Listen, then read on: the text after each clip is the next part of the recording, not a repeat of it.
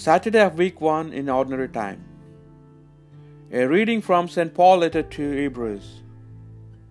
The word of God is something alive and active. It cuts like any double-edged sword, but more finely.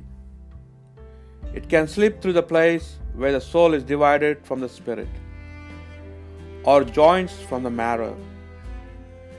It can judge the secret emotions and thoughts. No created thing can hide from him. Everything is uncovered and open to the eyes of the one to whom we must give account ourselves.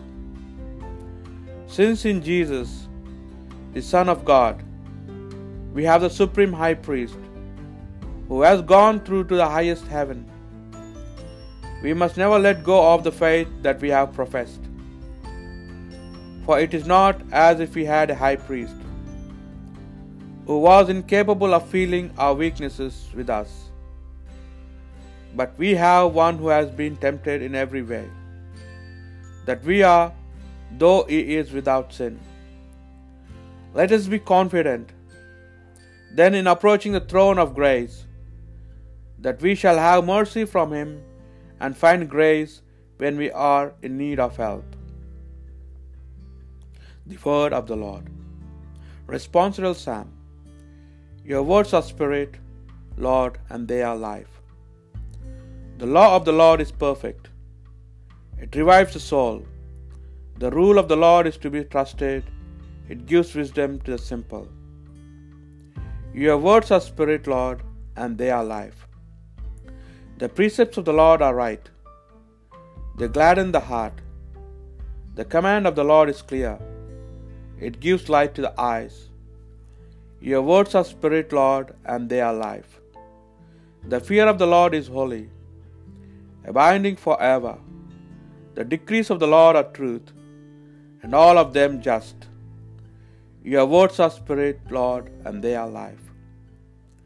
May the spoken words of my mouth, the thoughts of my heart, win favor in your sight. O Lord, my rescuer, my rock. Your words are spirit, Lord, and they are life. The Holy Gospel according to Mark. Jesus went out to the shore of the lake, and all the people came to him, and he taught them. As he was walking on, he saw Levi, the son of Alphaeus, sitting by the customs house, and he said to him, Follow me. And he got up and followed him. When Jesus was at dinner in his house, a number of tax collectors and sinners were also sitting at the table with Jesus and his disciples. For there were many of them among his followers.